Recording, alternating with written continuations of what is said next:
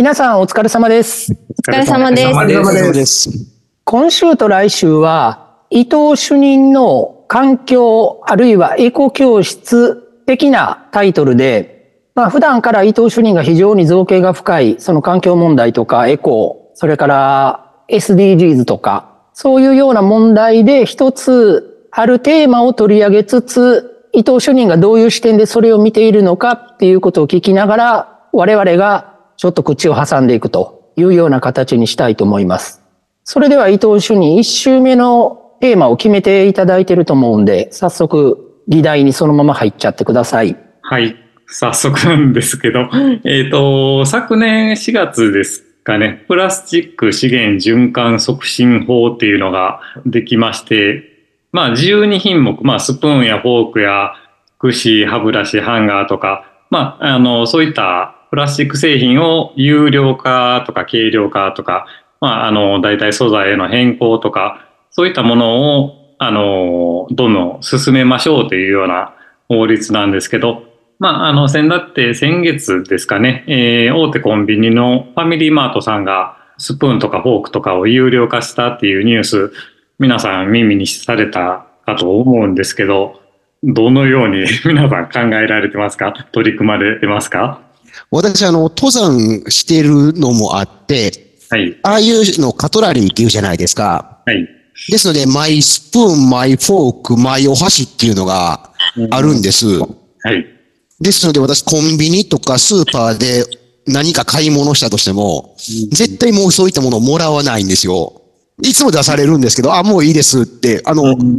僕、ここ最近やっと、あの、おしぼりでさえも、もういりませんって言うようになったんですけど、へえ。そう、そうです。もうあれは一切もらわないっていうふうな形で、うん。ですので、お箸も割り箸も使わずに、自分のマイ、は例えば何かどっか行ってたとしても、マイ箸を出してきて、それで食べるっていうことをしてます。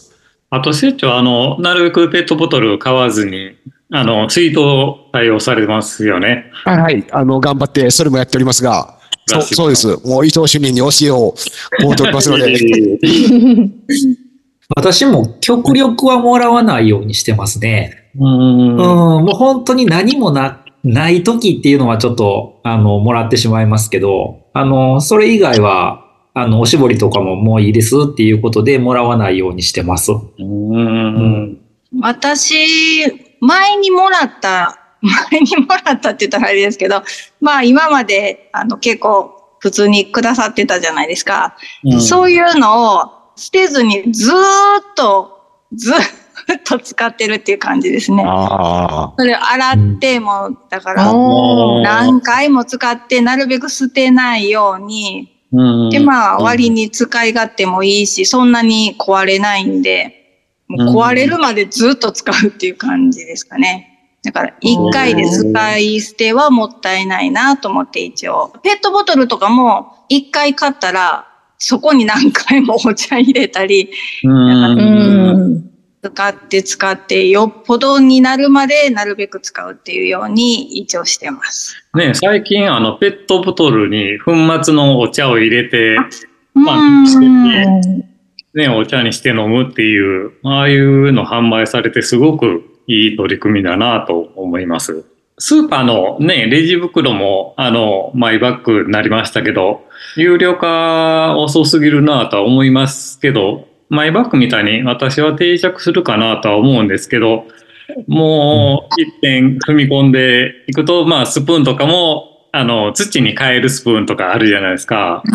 ゃんと有料にするんやったら、あそこまで行ってほしかったなっていうのはありますし、そこへ、そこを目指してほしいなとは思いますけど、他は皆さんそのコンビニ以外とか、なんていうんですかね、プラスチックを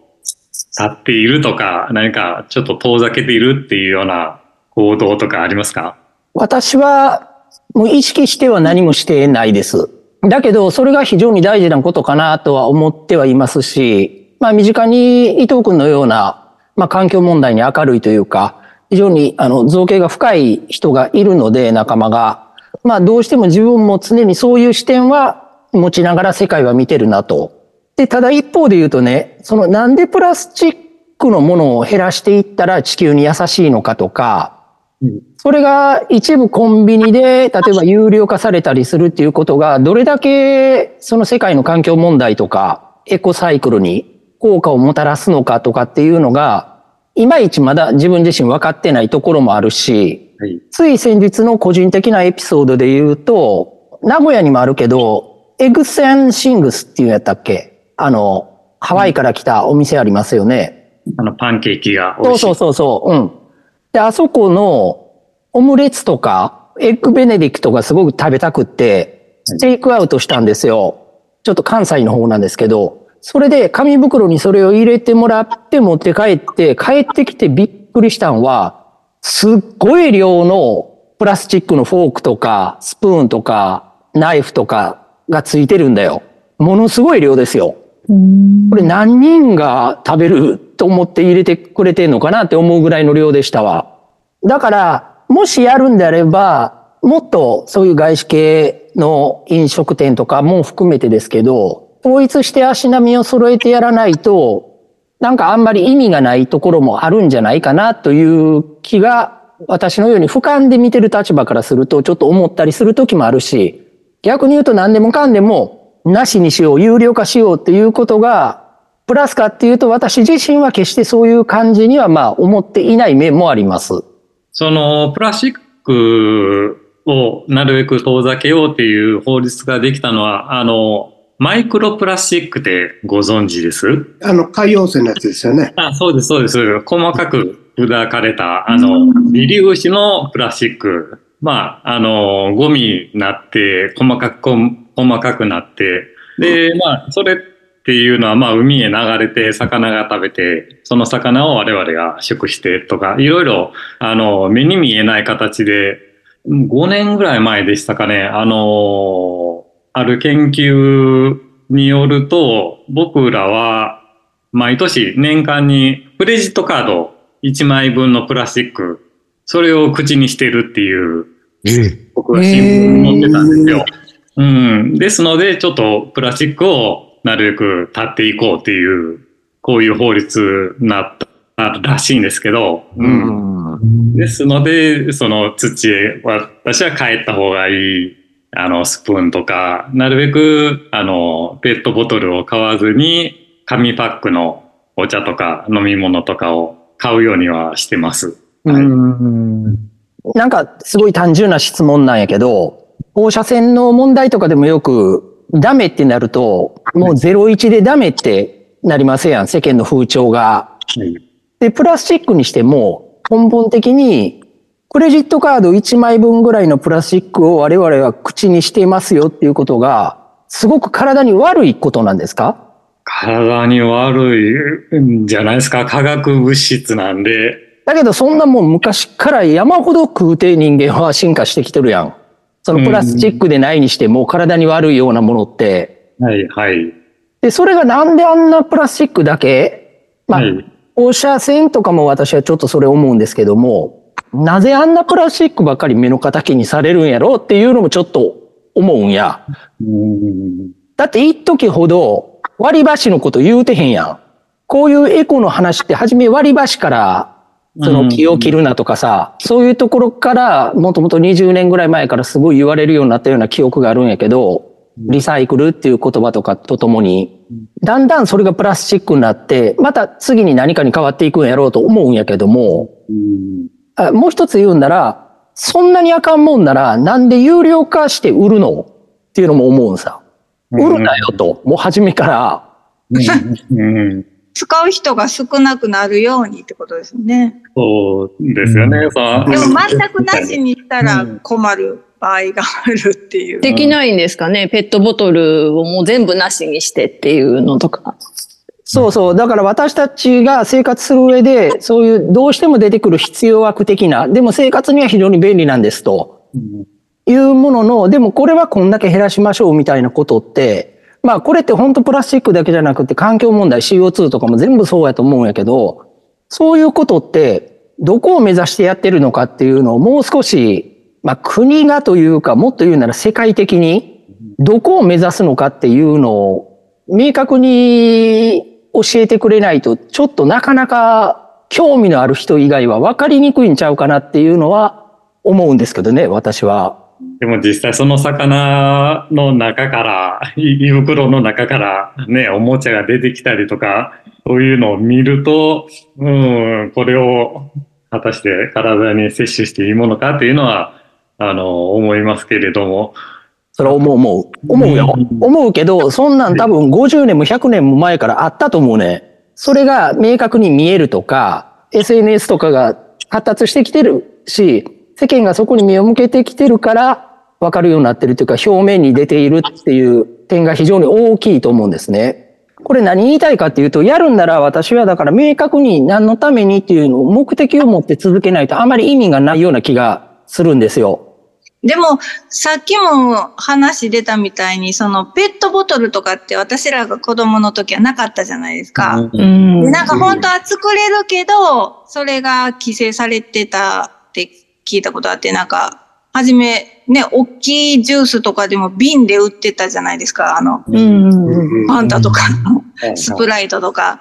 瓶で買ってましたけど、そういうのも、だからその、OK ってなって、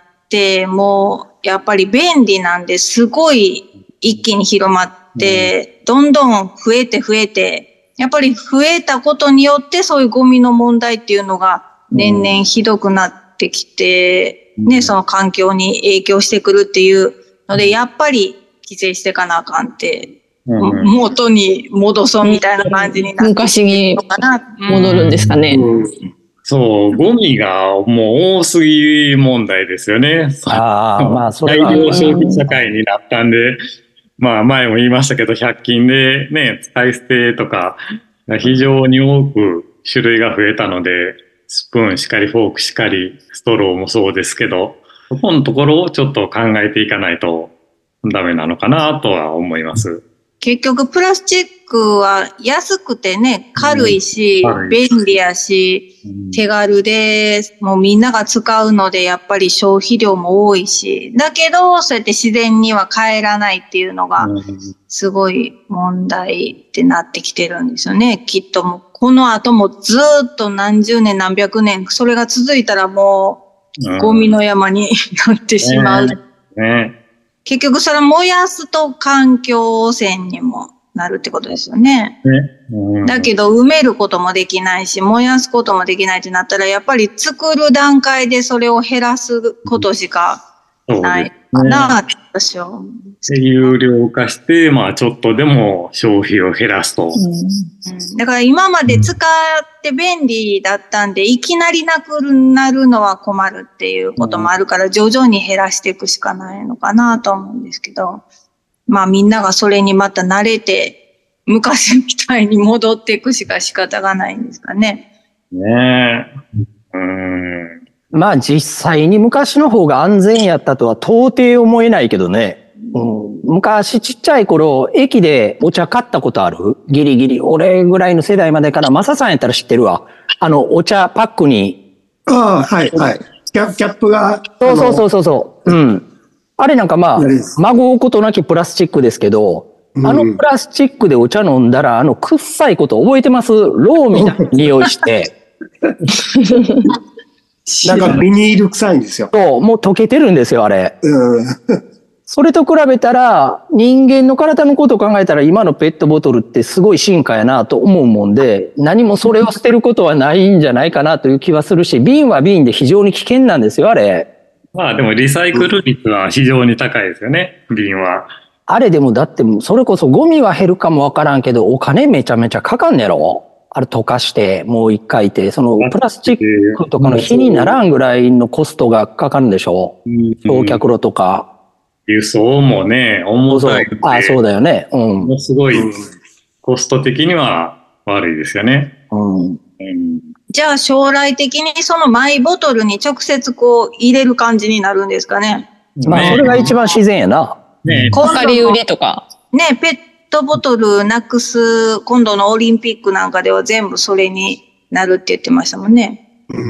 マイカップ持って行って直接蛇口から注ぐみたいな。ローソンで、あの、コーヒー買うじゃないですか。あコーヒーってあの、店員さんが入れてくれるコーヒー。あれあの、じゅマイボトル持っていくと、10円引いてくれるんですよ。うん。あ、そうなんや。あそうなんですか。これ、これ入れてくださいって言ったら10円引いてくれるんですよ。あれでもローソンの、ローソンのボトルしかあかんのですよね。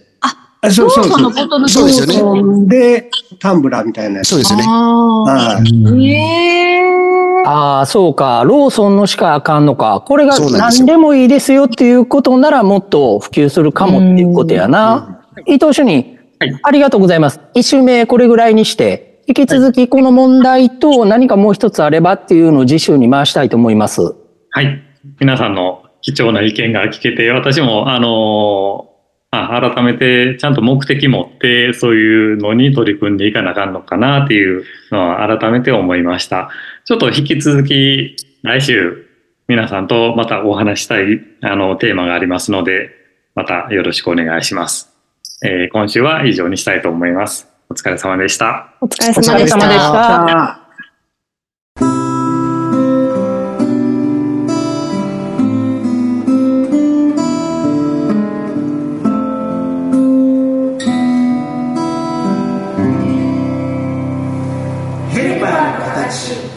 生絞り。